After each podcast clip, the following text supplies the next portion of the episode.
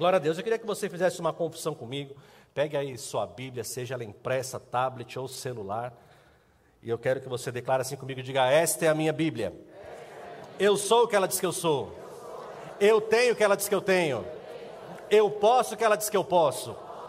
A minha mente está aberta e o meu coração alerta para receber a eterna, incorruptível, indestrutível, infalível, imutável palavra de Deus. Ela é lâmpada para os meus pés e luz para o meu caminho, saúde para o meu corpo, alimento no espírito e renovação para a minha mente.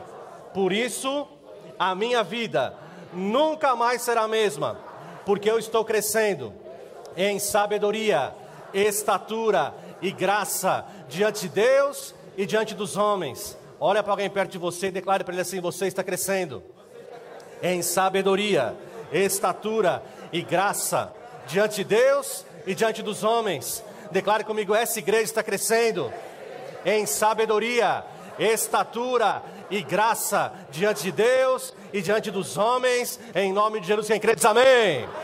Glória a Deus, querido. Eu sempre faço essa confissão, todos os cultos, porque você já sabe, né? Nesse ministério você aprende muito a respeito do poder das palavras. E nós precisamos ter essa verdade muito forte em nosso coração para que nós possamos praticá-la. Sabe é, o texto de Hebreus, capítulo 4, verso de número 12, onde diz que a palavra de Deus é viva e eficaz, mais cortante que qualquer espada de dois gumes e penetra até o ponto de dividir alma, espírito, juntas e medulas, é apta para discernir pensamentos e intenção do coração. É algo interessante que diz que a palavra é viva e eficaz e é poderosa. Eu falo um pouco rápido, viu? Se é muito rápido, você faz um sinal aí que eu desacelero. Eu falo rápido.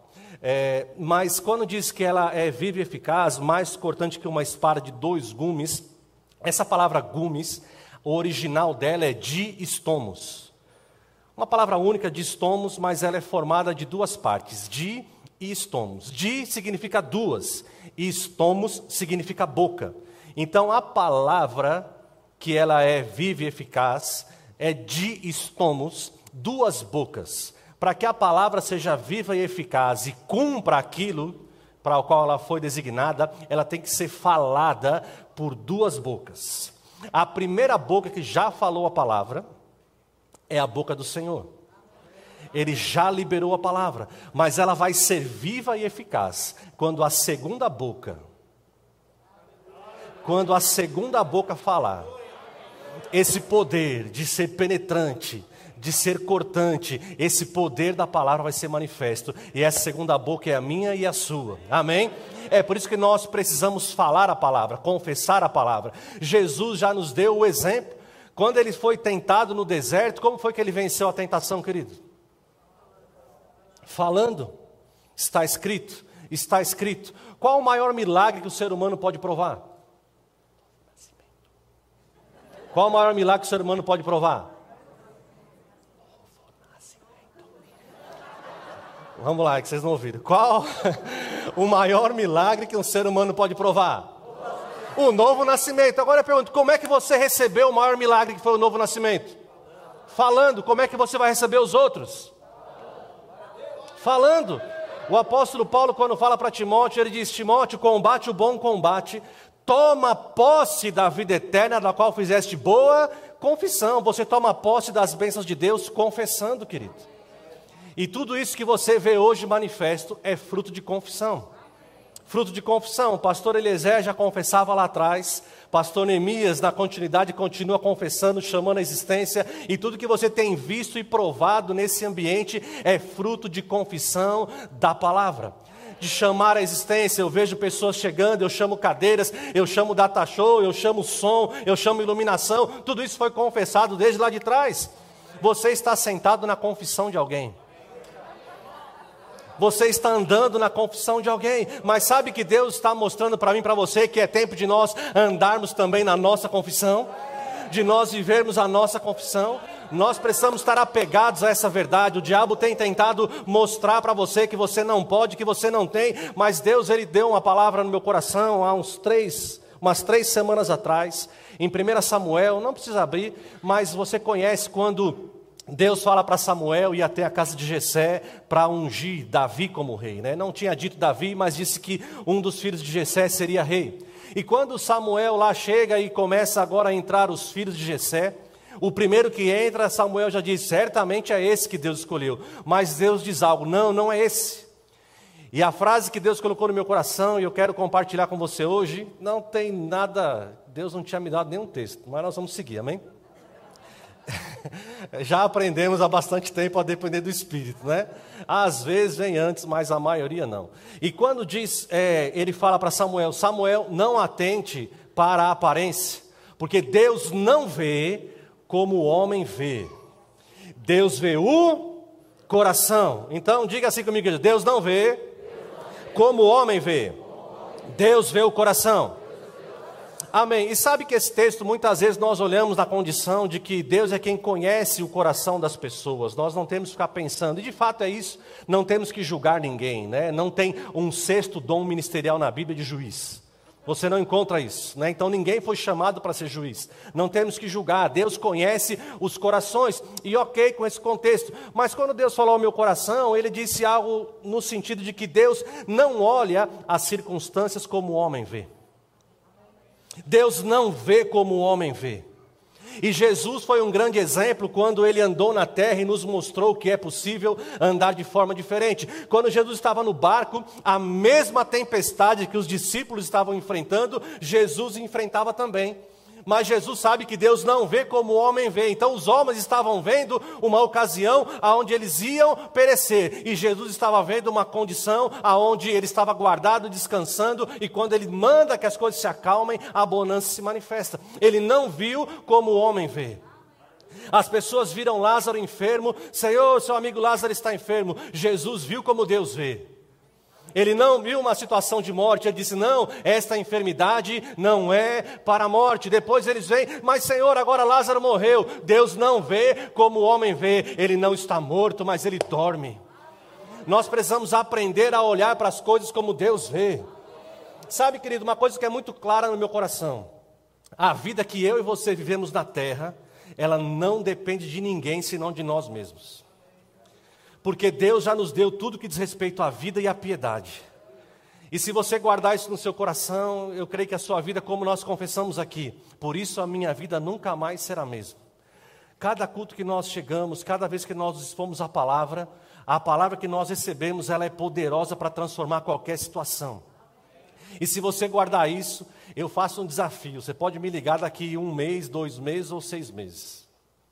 Se não funcionar, como dizia o pastor Marconde, que foi o meu primeiro pastor no Verbo da Vida, né, na igreja de Guarulhos, ele dizia: Eu rasgo a minha batina. A nossa vida aqui na terra, ela depende da nossa mente. E você vai entender isso pela palavra. Sabe que às vezes nós vemos pessoas prosperando, e quando eu falo prosperando, não estou falando só de dinheiro, não. Mas faz parte, viu? Eu quero só lembrar uma outra coisa que eu falo lá em Dayatuba, né? Isso que você está usando é uma máscara ou uma mordaça? Ah, então tá bom. só para saber, né? Senão você pode falar, não tem problema não, viu? Fica tranquilo. Mas uma coisa que eu, eu fico pensando na palavra e você vai entender isso. Quando o povo atravessou o deserto, qual a conotação que nós temos? Que deserto é lugar de falta. Quem disse isso na Bíblia? Quando eles tinham fome, o que tinha para eles? Quando eles tinham fome, tinha o quê? Maná. Quando tinha sede, a rocha dava água. Quando tinha calor, a nuvem trazia refrigério. Quando tinha frio, a coluna de fogo trazia calor. A roupa deles, embora fosse a mesma, né? Mas por 40 anos não se desgastou nem a roupa nem as sandálias. Aonde tinha falta nisso? Agora aprenda isso: o deserto é um lugar de suficiente. Porque tinha daquele dia, se eles fossem guardar o maná, estragava. Então não podia ter além, era só o suficiente. Mas quem disse que a vontade de Deus para eles era o deserto? Quem disse que a vontade de Deus para ele era o suficiente? Deus disse: Eu vou tirar vocês da escravidão, mas o que eu tenho para vocês é um lugar onde é mais do que suficiente um lugar de abundância. Então, o que Deus tem para a sua vida é abundância. Sabe, imagine que você ganhou um sorteio. E esse sorteio foi um prêmio de 10 milhões de reais. Uma, per... uma pergunta que eu faço bem simples. Se hoje você e eu, independente das suas contas estarem pagas, independente de você ter algum dinheiro guardado, independente disso, mas se hoje você ganhasse um milhão de reais, seria bom ou não? Bom demais. Ou ele ia somar com aquilo que você já tem, para que você pudesse fazer o que você deseja fazer, ou ele ia te tirar de alguma situação de dificuldade que talvez você esteja passando hoje. Então, hoje, para praticamente todos nós, um milhão seria uma grande bênção, resolveria um problema ou nos traria uma condição de mais tranquilidade, materialmente falando. Tudo bem até aí? Agora imagine que você ganhou nesse sorteio 10 milhões e você vai até o caixa para sacar o prêmio. E você chega lá com o bilhete e fala, ó, tá aqui, eu ganhei 10 milhões. Aí o caixa fala, só um minuto, por favor. Vai lá dentro e pega um pacote com um milhão de reais. Te entrega e fala, até logo, tenha um bom dia. Eu pergunto, você pega aquele um milhão de reais e vai embora? Poxa, mas você não falou que um milhão estava bom? Acabou de falar. Você vai embora com aquele um milhão? Não, por que não vai? Porque você tem direito a 10. Agora veja que João 10, 10, Jesus disse que o ladrão vem para roubar e matar e destruir. Ele veio para trazer vida e vida em. Por que se contenta só com vida? Se você tem direito a mais. Em todas as áreas, seja no seu casamento, no seu relacionamento com seus filhos, no seu trabalho, nas suas finanças, na sua vida ministerial, na sua vida com o Senhor. Sabe, nós temos declarado, e eu pessoalmente tenho declarado na minha vida e para a igreja né, que eu pastoreio, que nesse tempo de pandemia nós não vamos em área nenhuma diminuir, mas em todas elas nós vamos aumentar aumentar em santidade, aumentar em consagração, aumentar em adoração, aumentar em oração, aumentar em finanças, aumentar em todas as áreas. Porque, querido, se Deus precisasse de um cenário natural favorável para te abençoar, não seria milagre. Quando tudo vai bem, qualquer um prospera. Mas o povo de Deus prospera em meio ao caos, porque nós temos um Deus que faz a diferença. Nós precisamos crer nisso, precisamos confiar que a poderosa mão do Senhor está sobre nós. Se até aqui ele fez, irmãos, ele vai continuar fazendo, porque ele é fiel. Se apegue a essa verdade. Se apegue a isso, amém. E tem um texto que eu gosto de ler, não precisa abrir porque não está na Bíblia, não. Meu Deus, pastor, é de coisa que não está na Bíblia. Não, você vai entender. Lembra que eu falei que. Eu vou só achar, porque, como eu falei, não estava na programação. Ok. Eu falei que a sua vida aqui na terra depende da sua mente. Sabe que tem muita gente que não gosta de ouvir isso? Porque é muito confortável para a carne, eu digo porque eu tenho uma, viu? É muito confortável para a carne achar que o que não dá certo na minha vida é porque a culpa é de alguém. Da minha esposa, e por falar nisso, né? Trago um abraço da minha esposa, querida e amada esposa. Ela não veio ontem, nós passamos um dia em família, né? Tenho dois filhos. Muita gente não me conhece. Que falta de educação, Jesus. Perdão, viu, gente? Então, meu nome é Marcelo, sou casado, né? Minha esposa chama Gislene. Temos dois filhos, a Milena, né, tem 20 anos, vai fazer 21 agora, o mês que vem, outubro, e o Mateus tem 19 anos, né? Ontem nós é, tivemos um tempo em família, Ronaldo, tivemos um tempo em família, e nós somos lá, Ronaldo é um parceiro, ó, da, lá do início também, é onde estava na porta com a gente. E ontem nós tivemos um tempo em família, nós fomos lá para Socorro, né? Porque não pode estar onde tem muita aglomeração, então foi para meio do mato, né? Aí faz trilha, faz as coisas, cansa um pouco, então ela não pôde vir, mas mandou um grande abraço para vocês. E é muito fácil culpar outra pessoa pelo meu, a minha falta de sucesso. E uma coisa que a palavra nos ensina é que algumas promessas, queridos, elas vão depender da minha fé, outras não. Quando Deus promete que Jesus vai voltar, eu crendo ou não, eu fazendo algo ou não, Jesus vai voltar. Ponto. Amém. Então essas promessas, elas são independentes da minha fé. Mas outras tantas, especialmente que dizem respeito à minha vida, ela depende da minha associação. Na ótica de Deus, lembra que eu falei, Deus não vê como o homem vê? Na ótica de Deus, quantas pessoas foram salvas? Todas, porque Jesus morreu por todos. Agora, olha que coisa interessante, você tem que entender isso. Lembra que eu falei da sua palavra? Quando você aceitou Jesus, talvez você foi conduzido numa oração, ela não tem um formato padrão, mas geralmente é assim: eu recebo Jesus ou eu entrego minha vida a Jesus. Você não ora, Senhor, se for da tua vontade, me salva. Você não ora, Senhor, se você quiser um dia me salva. Não, você só se apropria porque Ele já te deu. Então por isso você recebe. Eu recebo a Jesus, porque já foi feito. Amém? Se nesse processo você recebeu só tomando posse, Ele já te deu saúde? Então você não pode pedir para Ele te curar. Você tem que tomar posse do que Ele já te deu. Na área financeira, Ele já levou a sua pobreza embora?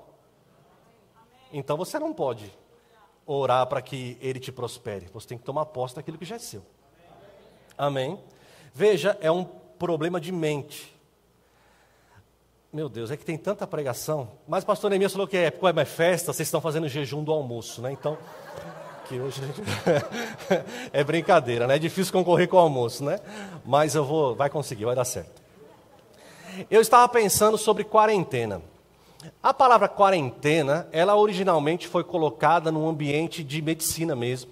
E ela não significa 40 dias. No começo ela era um período de 42 dias, mas depois ela ficou sendo uma palavra usada para resguardo. Então a pessoa está de quarentena. Tanto que essa nossa quarentena, por causa da pandemia, já dura aí meses, não é verdade? Então não são 40 dias. Mas eu fui pesquisar na Bíblia períodos de 40 dias. E fiquei surpreso, aliás, de 40, e fiquei surpreso com quantas coisas tem de 40. Mas uma das coisas que me chamou a atenção, que eu creio que vai encaixar com o que a gente está falando hoje, é que quando Deus sentencia o povo, porque eles murmuraram, e eles passaram no deserto 40 anos, se você for ler o contexto, está lá em Números, a partir do capítulo 13, mais ou menos, ali vai falando isso. Eles ficaram 40 anos, porque foi um ano para cada dia que eles espiaram a terra. Eu creio que você conhece esse contexto que 12 espias foram olhar a terra. Um dos espias era Josué. O outro era O outro era Eita. Eu também não sei. Mas sabe uma coisa interessante? Uma das coisas que é bom para a gente entender isso é que quem não anda em fé não é nem lembrado. Amém? Não é nem lembrado. Mas, voltando, então esses doze espias, eles passaram 40 dias olhando a mesma terra. Eles passaram 40 dias olhando as mesmas circunstâncias. E eles passaram 40 dias meditando naquilo que eles tinham ouvido da parte de Deus, que Ele daria aquela terra. Agora, como é que eles saíram naquele período de quarentena? Dois saíram crendo mais dez ficaram em incredulidade. E a pergunta que Deus fez para mim é: como você está passando essa quarentena? Como você vai sair dessa quarentena? O que você tem visto nessa quarentena? O que tem chamado a atenção dos seus olhos nessa quarentena? Fica para a meditação da igreja, né? Mas a nossa vida aqui na terra, como eu estava falando, dependendo da nossa mente. Romanos capítulo 12, Verso 1, o apóstolo Paulo diz: Rogo-vos, pois, irmãos, pelas misericórdias de Deus, que apresentei os vossos corpos como um sacrifício vivo, santo e agradável a Deus, que é o vosso culto racional. No verso 2 é aquilo que eu falei no começo, para não se conformar com o novo normal. No verso 2 ele diz: Portanto, não vos conformeis com esse século, mas transformai-vos pela renovação do vosso entendimento. Para quê? Para que é finalidade, viu? Para quê? Para que experimenteis qual seja a boa, agradável e perfeita vontade de Deus. Ou seja, nós só vamos provar aquilo que é bom, agradável e perfeito se renovarmos a mente.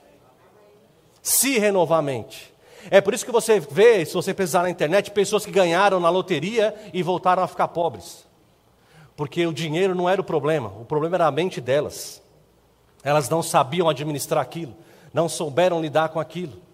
E sabe que Deus ele quer confiar grandes coisas ao seu povo? Três amém. Ele quer confiar grandes coisas ao seu povo, mas ele precisa nos encontrar em condições de administrar, porque Deus não trabalha com desperdício. vai chegar na minha e na sua mão quando nós soubermos administrar, porque Deus não trabalha com desperdício. Amém. Então nós vemos a palavra bem clara, Provérbios 23, 7 diz: Assim como o homem imagina na sua alma, assim é. A sua vida aqui na terra depende de como você pensa. Eu louvo a Deus por esse ministério que nós fazemos parte. Eu não nasci de novo no Ministério Verbo da Vida, graças a Deus pela igreja que eu nasci, eu nasci de novo no Ministério Renascer em Cristo. Foi uma grande bênção na minha vida. Talvez eu não tivesse me convertido no Verbo da Vida. Mas quando nós tivemos, inclusive, né, semana passada foi o dia Verbo da Vida de Missões.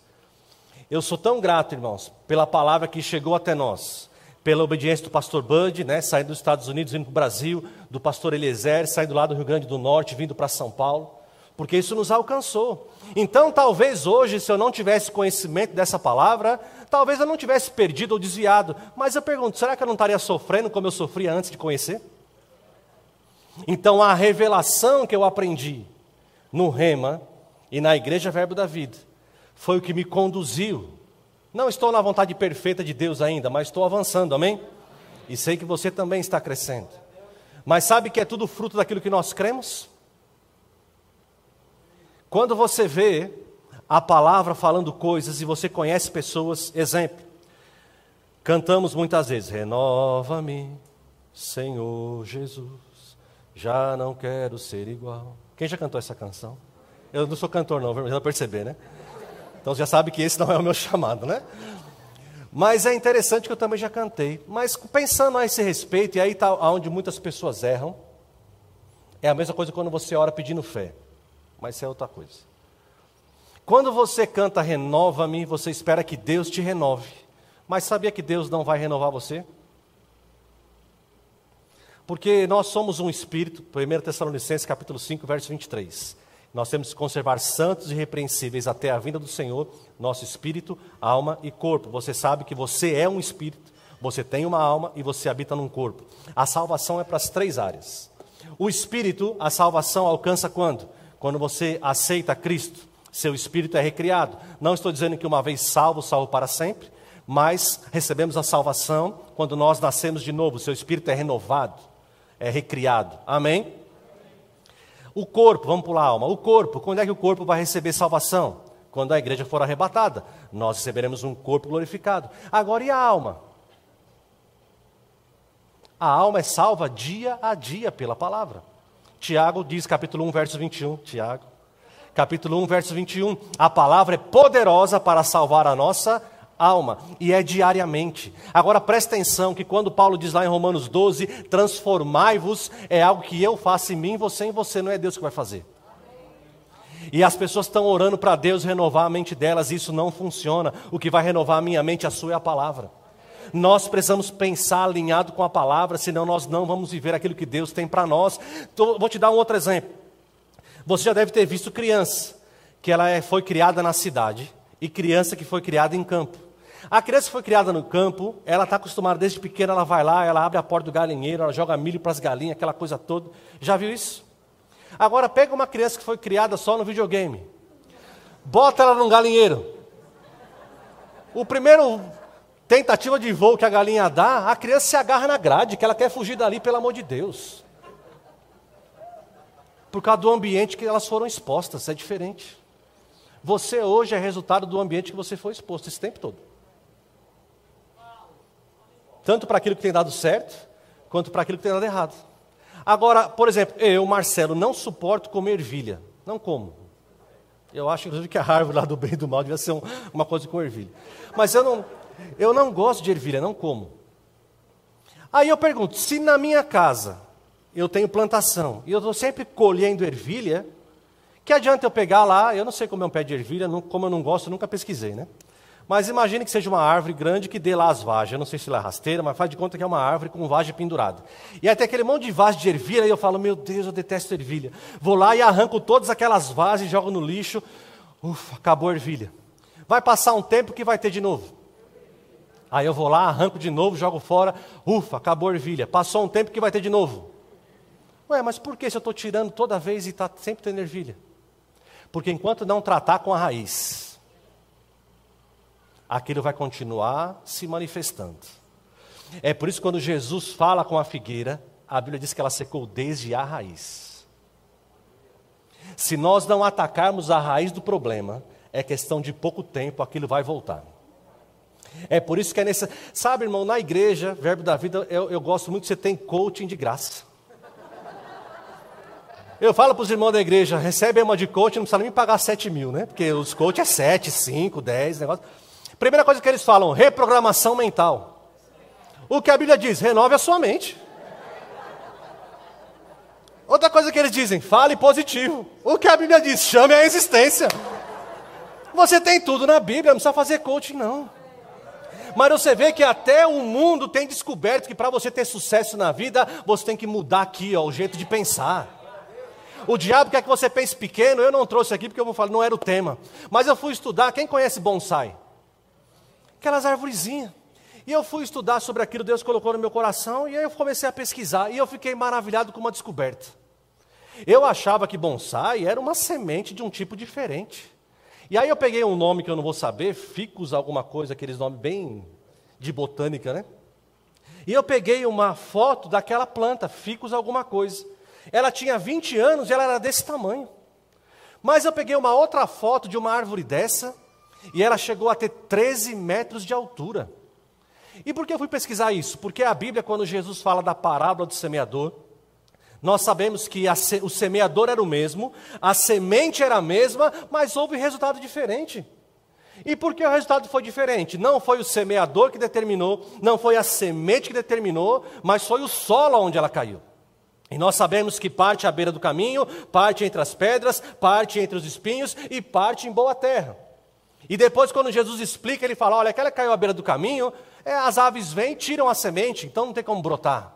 Aquela que cai entre as pedras é aquele que recebe com alegria, mas não tem raiz. Então, quando ela começa a crescer, o sol vem e queima. É pouca a duração.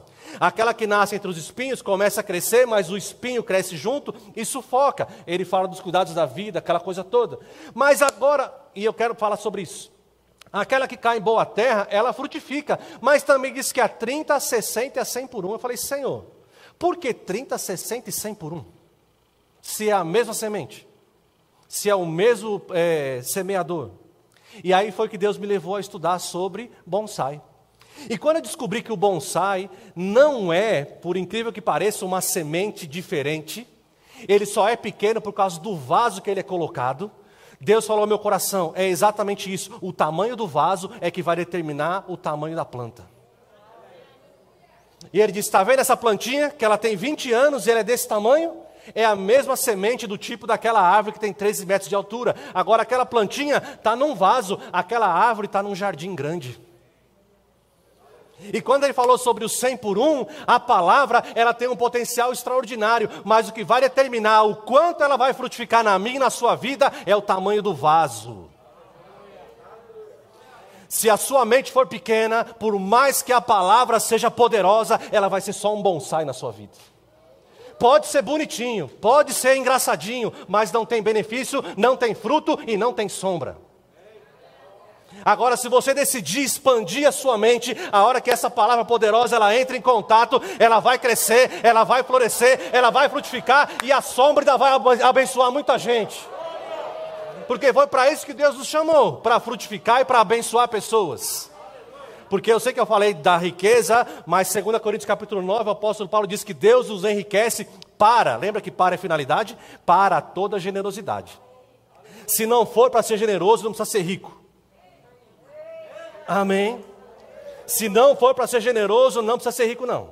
Porque a riqueza que Deus nos dá quando nós compartilhamos, a própria Bíblia diz que isso faz com que, pelo nosso intermédio, glórias sejam tributadas a Deus. Deus é glorificado, não nós, mas Deus. Quando você abençoa alguém, a pessoa estava orando por aquilo e a sua oferta foi a resposta de Deus quando ela recebe fala: Senhor, obrigado, tu és fiel. Como isso é precioso, amém? Então veja o tamanho do vaso, o tamanho da onde a planta está semeada. A vida na terra depende da nossa mente. Então aqueles espias, Ficaram 40 dias olhando a terra e depois 40 anos no deserto, por causa da mente deles travada, porque não confiaram em Deus. Queridos, se você não confiar em Deus, você pode atravessar dificuldades. Aleluia. Eu quero ler para você o que eu disse que ia ler. O autor desse texto chama Duane Pentecost. Eu não sei de que país ele é, mas ele fala algo muito interessante. Ele diz assim: a abolição da escravidão no Brasil se deu com a assinatura da Lei Áurea pela Princesa Isabel no dia 13 de maio de 1888. Uma pergunta: quantos escravos havia no país no dia seguinte?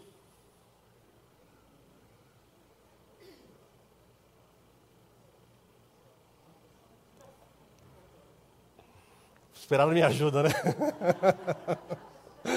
A resposta é simples: nenhum. Na verdade, nenhum. Entretanto, presta atenção nisso.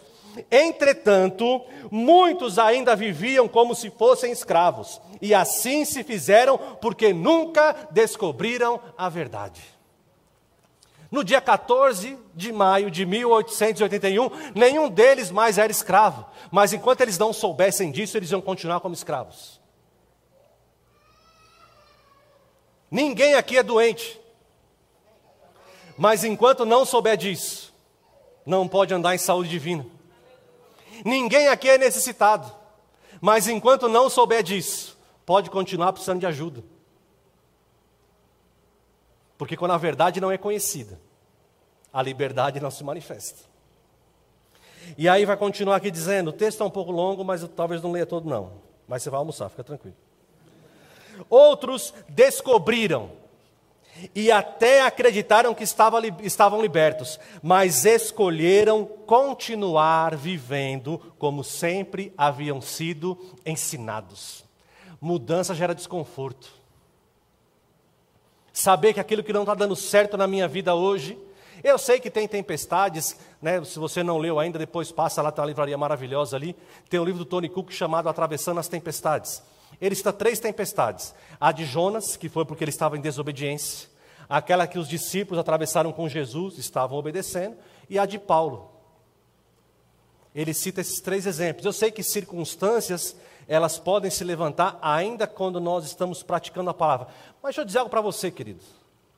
Quando eu vejo a palavra falando sobre Sadraque, Mesaque e Abidinego, aqueles homens foram jogados na fornalha. Mas o que me chama a atenção, quem é que já foi para alguma festa não vou dizer que é de São João, não, né? Mas festa de fogueira. Só quatro, tá bom. Os outros estão precisando frequentar mais alguns lugares aí, né? Em família mesmo, né? Não precisa ter conotação é, de São João, São sei lá o quê. Faz uma fogueira, vai comer batata doce, né? Que é gostoso, pipoca, pinhão. Mas é interessante, quando você vai a uma festa assim, e depois que você volta para casa, aí antes de chegar em casa você passou para visitar alguém. Mesmo que você não falou onde você foi, o que, que a pessoa fala? Rapaz, estava na fogueira, Estou falando de fogueira, não, meu irmão. A fogueira lá, já falei já. Por quê? Porque há, há um cheiro, não há?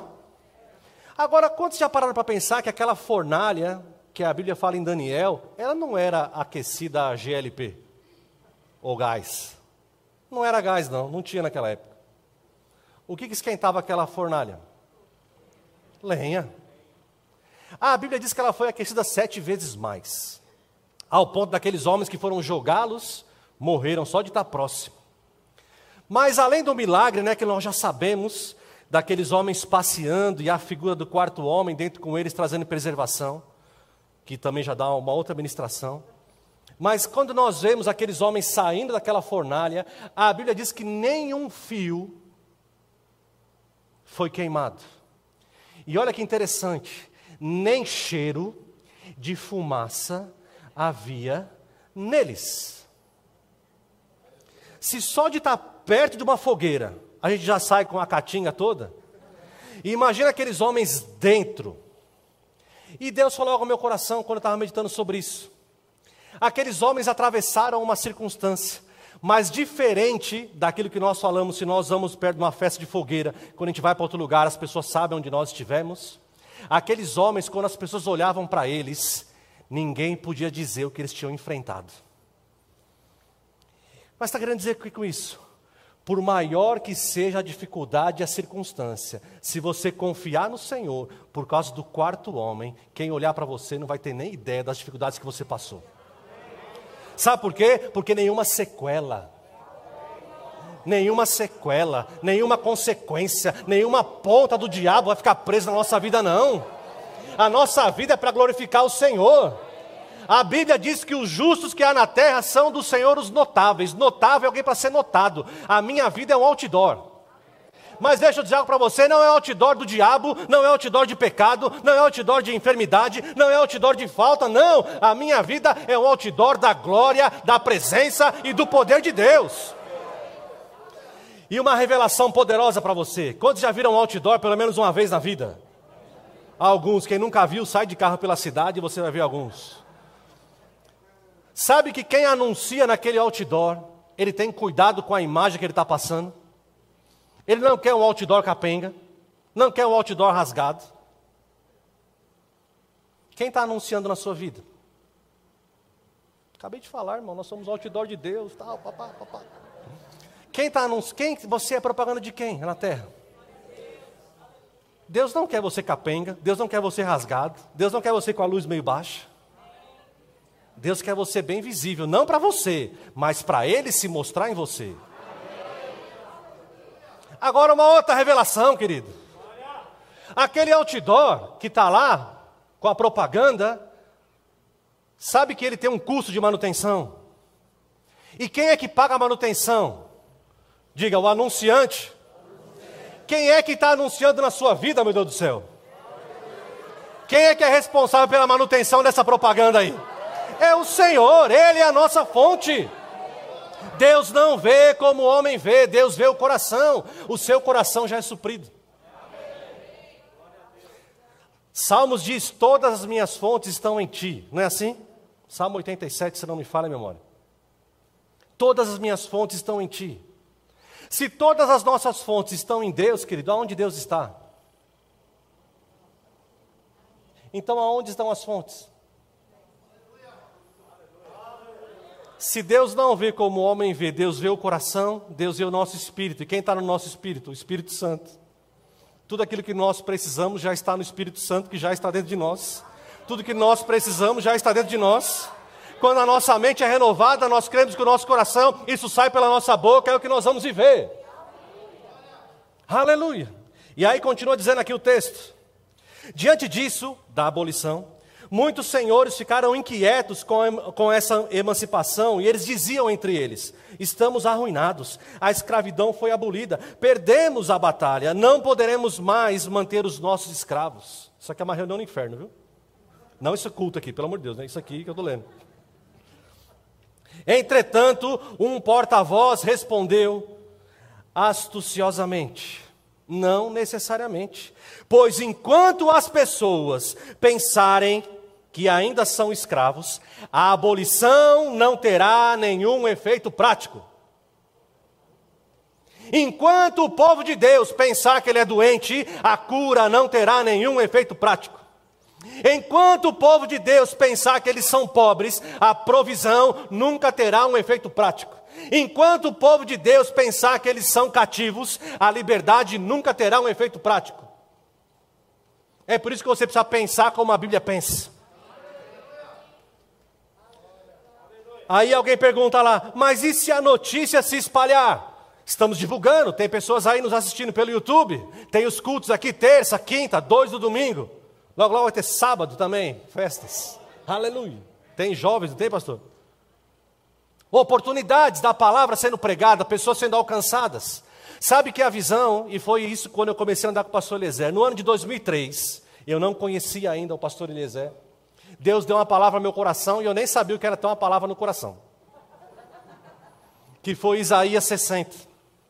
Eu estava em casa, nós morávamos em Guarulhos, e eu estava é, lendo a palavra e Deus colocou essa palavra no meu coração. Eu chamei minha esposa, e falei: Olha o que Deus falou comigo. E li para ela, mas não entendi nada. E tudo bem, isso foi 2003.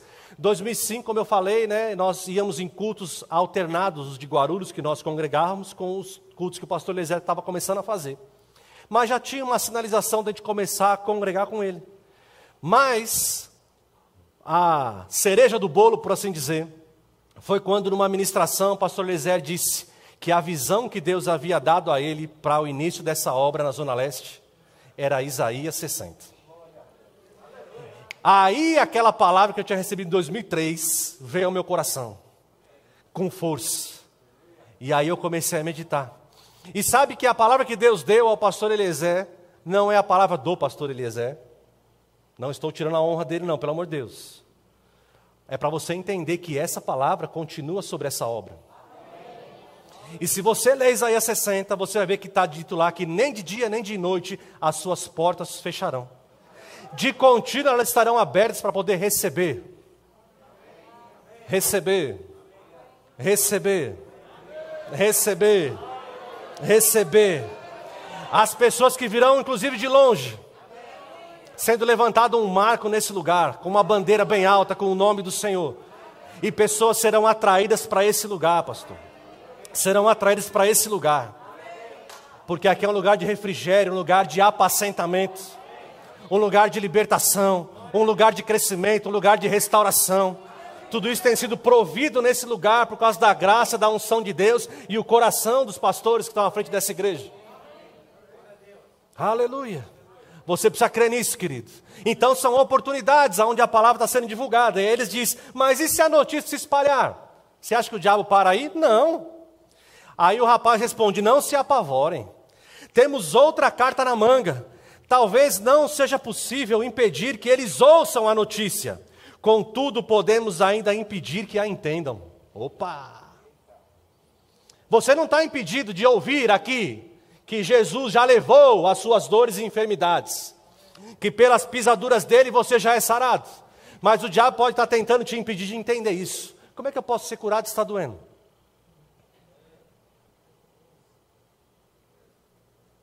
Apenas diga que eles entenderam mal a lei áurea.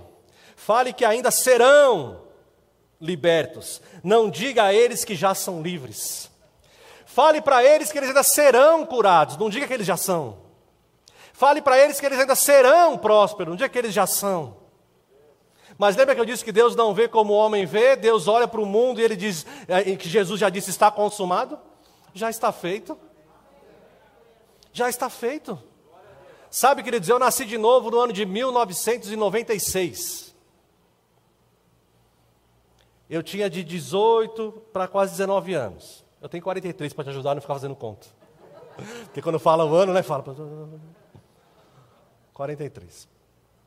Mas sabe que eu estava pensando em algo? O que me impediu de nascer de novo com 17? Com 16? Com 15? Com 14? Ou eu não quis, ou eu não ouvi mas já estava disponível. O que está impedindo as pessoas de ser curadas hoje? Ou elas não querem, ou não ouviram.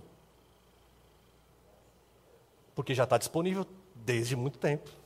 O que impede as pessoas de prosperar? Ou elas não querem, ou elas não ouvem, mas já está disponível desde muito tempo. Então você vê que é normal, e graças a Deus nós não nos conformamos com o que é normal, amém? É normal as pessoas estarem no culto e estar tá pensando em conta que tem que pagar. Está pensando que vai fazer para almoço ou para janta, se o culto for à noite. Está pensando no trabalho, amanhã não tem porque é feriado, aproveita e fica em casa, viu irmão? amanhã é feriado, está pensando no que terça-feira eu tenho que fazer isso, fazer aquilo, fazer aquilo outro. Por quê? Porque arrebata a mente e você não fica ligado com a unção e com a palavra que está fluindo. É por isso que a Bíblia diz, e há um contexto sobre isso, mas 2 Coríntios capítulo 10, verso 4, o apóstolo Paulo diz: "As armas da nossa milícia não são carnais, e sim poderosas em Deus para destruir fortalezas, pensamentos, toda altivez que se levante contra o conhecimento de Cristo".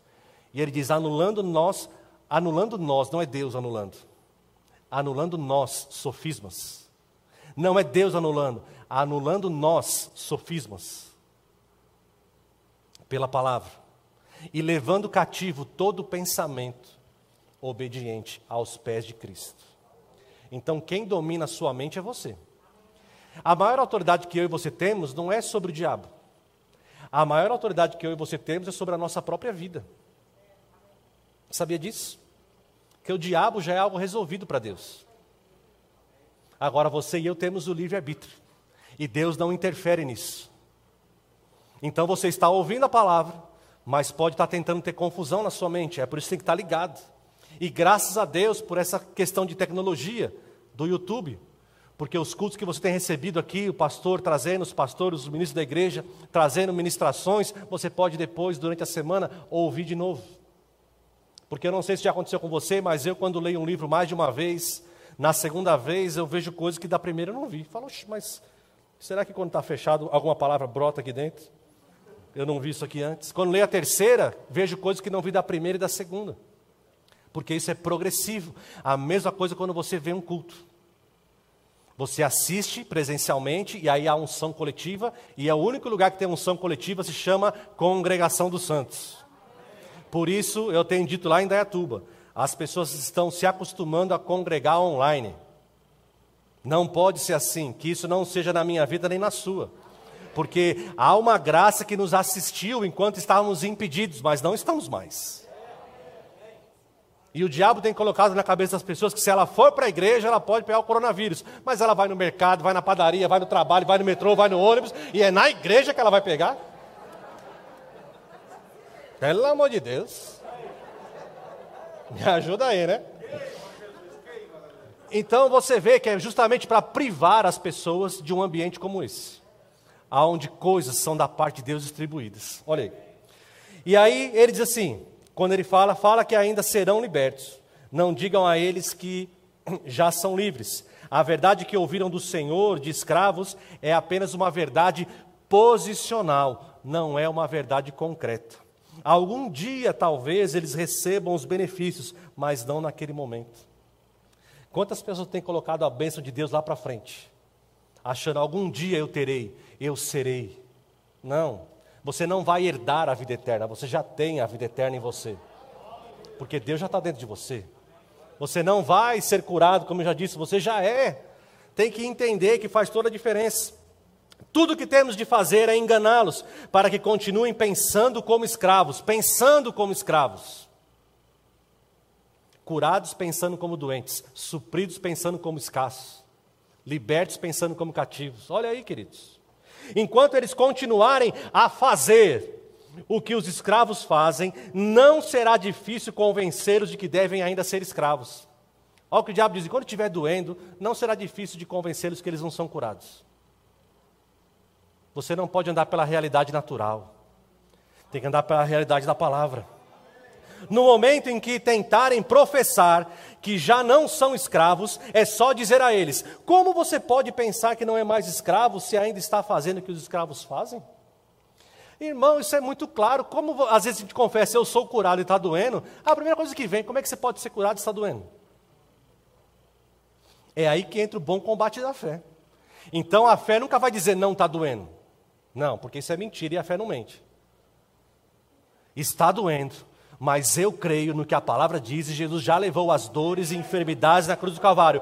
Corpo, eu declaro, recebe a manifestação daquilo que no espírito você já é curado. No mundo do espírito já é curado. E você fica com a verdade espiritual. Infelizmente, anos depois, muitos escravos ainda não tinham ouvido a maravilhosa notícia de que haviam sido libertos. Por isso, continuaram a viver da maneira que sempre viveram Alguns escravos ouviam as boas novas, mas avaliaram a notícia de acordo com o que estavam fazendo e sentindo no presente e raciocinando. Ainda estou vivendo em cativeiro, fazendo as mesmas coisas que sempre fiz. Minha experiência me diz. Meu Deus, e eu perdi. Minha experiência me diz que não devo ser livre. Estou me sentindo da mesma maneira que me sentia antes da abolição. Portanto, ela não deve ser verdade.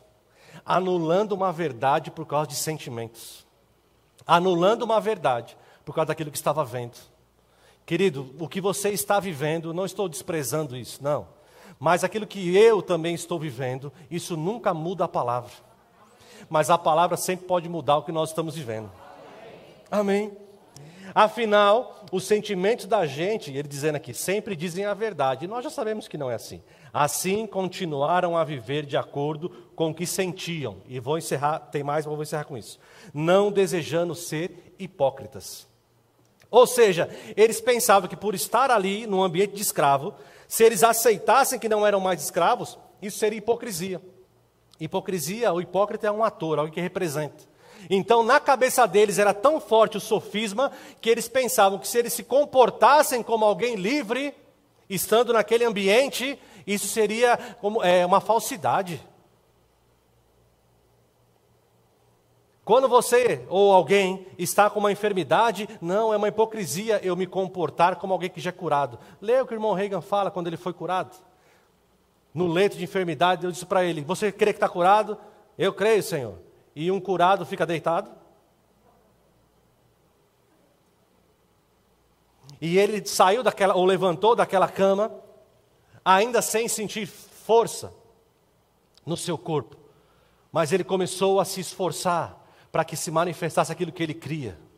E de repente ele foi se firmando, se firmando. E depois você lê os livros de Monrey, que são uma benção. Mas você vê ele se comportando, o corpo dele dizendo algo, mas ele sabia por dentro, não, é diferente, eu creio na palavra. Ele começou a se comportar como aquilo que ele cria. Você não pode se comportar, querido, com base naquilo que você tem de natural, você tem que se comportar com aquilo que a palavra de Deus diz. Essa é a base, essa é a base, amém. E só para encerrar, eu quero ler um texto na palavra que você não abriu a Bíblia, fala, nem fui para o culto, nem abri a Bíblia. Vai abrir agora. Isaías. Por favor, Isaías 55. Obrigado, Senhor. Isaías, capítulo 55.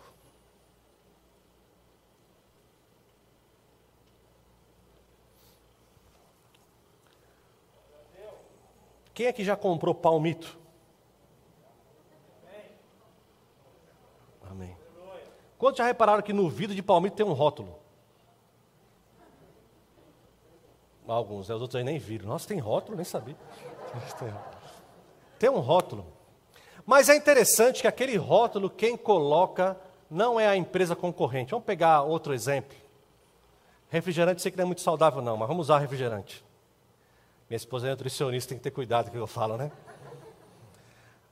Coca-Cola e Guaraná. Sabemos que a Coca-Cola é uma empresa, o Guaraná é outra empresa. Quem fabrica a Coca-Cola é quem coloca o rótulo naquela garrafa. Não pode a Coca-Cola fabricar a, a, a Coca e vir o Guaraná e colocar o rótulo. Está me entendendo? Quem pode colocar o rótulo em algo é quem fabrica. Ok? Usando esse exemplo, quem foi que, entre aspas, fabricou você? Quem é que pode colocar o rótulo em você? Esse rótulo de que você é isso, é aquilo, é aquilo outro que a sociedade tenta, é como a mulher do fluxo de sangue. Aquela mulher, ela tinha muitas dificuldades naturais. Ela ia para o médico, o médico dizia: Olha, não tem jeito. Ela ia para o banco, o banco dizia: Você já gastou tudo, não tem mais nada. Ela ia para, entendo o contexto, tá? Igreja, diziam: Você não pode estar aqui porque você é imunda. Então o médico dizia: Não tem o que fazer. O gerente do banco, por assim dizer, dizia: Você está falida. A religião dizia: Você é imunda. E agora? Rótulo do mundo. Rótulo natural. Porque quem Deus diz que ela é? E depois que ela recebe a cura, como é que o fabricante se refere a ela? Filha. Então havia um rótulo que tentavam colocar, mas graças a Deus, só Deus é que pode nos rotular. Então eu não sei o que o diabo tem tentado colocar na sua cabeça que você é. Eu não sei o que as pessoas têm dito que você é. Mas eu quero te dizer que você tem que ficar com aquilo que a palavra de Deus diz que você é. Deus conhece a sua especificação, Isaías 58, 8, 55, 8 porque os meus pensamentos não são os vossos pensamentos, nem os vossos caminhos os meus caminhos, diz o. Porque assim como os céus são mais altos do que a terra, assim são os meus caminhos mais altos do que o vosso caminho, e os meus pensamentos mais altos do que os vossos pensamentos. Glória a Deus, aleluia, Deus é bom. Sabe, querido, uma coisa interessante. Eu ouvi esse texto tantas vezes, quando acontecia uma coisa esquisita, o pessoal falava para mim: Não, fique em paz, porque os pensamentos de Deus não são os nossos. E eu falei: Meu Deus, e agora? Mas aí eu fui. Quantos sabem que Deus ele conhece bem português? Português não de Portugal, português nosso idioma. O verso 8, a primeira palavra na sua Bíblia, ou ela é pois, ou ela é porquê, ok? Alguém tem uma palavra diferente de pois ou porquê? Não, né? Agora, vamos trabalhar o porquê. Quem tem a palavra porquê, esse porquê na sua Bíblia, ele é um porquê junto ou separado? Junto. Deus falando comigo sobre português. Ele diz assim: por que junto? É pergunta ou resposta? E ele disse: se é resposta, você tem que entender a pergunta para saber o que está respondendo. Eu falei: não é que é verdade? A mesma coisa o pois. O pois está explicando alguma coisa. Então, para eu entender o 8, eu tenho que entender o 7, ou a pergunta. E aí diz assim no verso 7: Deixe o perverso o seu caminho, o iníquo os seus pensamentos. Converta-se ao Senhor, que se compadecerá dele, e volte para o nosso Deus, porque é rico em perdoar. Porque os meus. E aí vai o que nós lemos. Então, esses os meus pensamentos não são os vossos pensamentos, Deus está falando com a igreja ou com o ímpio? Está no contexto aí, olha lá, ó. Volta no 7, querido, por favor. Olha lá.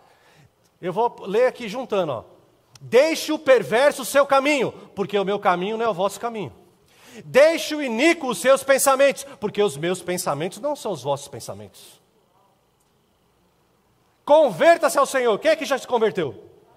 Opa, então nós já não estamos mais lá. Nós não somos. Ah, tem algum perverso aqui? Levanta sua mão, quero orar por você. Algum iníquo? Não, então isso não está falando nem comigo nem com você. Sabe qual é o problema? É quando fala que os pensamentos de Deus são maiores que o nosso, não está falando de pensamento. A gente para para pensar a esse respeito, a gente fala, não, mas a gente está se igualando com a Deus. Não. A sabedoria de Deus é infinita, a gente não tem a sabedoria dele. O conhecimento de Deus é infinito, nós não temos o conhecimento dele. Mas eu posso pensar como Deus pensa. Como assim? 1 Coríntios capítulo 2, eu não vou falar o contexto inteiro, mas no final ele encerra assim: o apóstolo Paulo dizendo: Nós, porém, temos a mente de. Nós podemos pensar como Deus pensa, quando nós pensamos igual a palavra. Os pensamentos de Deus não, não estão na Bíblia? Então, se Deus disse, você é mais que vencedor, e você pensa, em Cristo eu sou mais que vencedor, você está pensando ou não está pensando como Deus? O problema é que o diabo, não, você não pode pensar. Não, a Bíblia diz que você pode. A religião, ou a religiosidade, ela faz com que um passarinho pense que voar é pecado. Eu não sei o autor dessa frase, mas eu gostei. A religiosidade faz com que um passarinho pense que voar é pecado. É exatamente o que o diabo tem feito com a igreja. Pensa que quando você fala sobre cura, sobre provisão, sobre uma vida abundante em Deus, olha que soberba. Mas quando diz que Deus resiste aos soberbos, dá graça aos humildes. Se você pegar, homem tem muito disso. Quando cria, essa, essa caixa aqui, por exemplo, ela tem um manual. O fabricante, o especialista, diz como ela deve funcionar. Se eu concordo com o especialista, ou discordo do especialista. Isso vai mostrar o meu coração. Se eu discordo do especialista, eu estou sendo humilde ou soberbo? Dou-lhe duas, dou-lhe três. Soberbo. Agora, se eu concordo com o especialista, eu me sujeito ao conhecimento dele, eu estou sendo humilde ou soberbo? Então você concorda comigo, e essa é, eu vou encerrar agora. Você concorda comigo que se eu vou contra o especialista, eu sou soberbo? Se eu concordo com o especialista, eu sou humilde. Se Deus é o todo especialista e ele diz que eu sou mais que vencedor, se eu discordo dele, eu estou sendo humilde ou soberbo?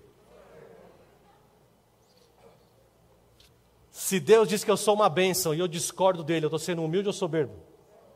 É por isso que tem muito crente sendo resistido achando que está sendo humilde. Não, Senhor, eu não tenho valor. E os céus resistindo. Porque na verdade está sendo soberbo. Porque está discordando do especialista.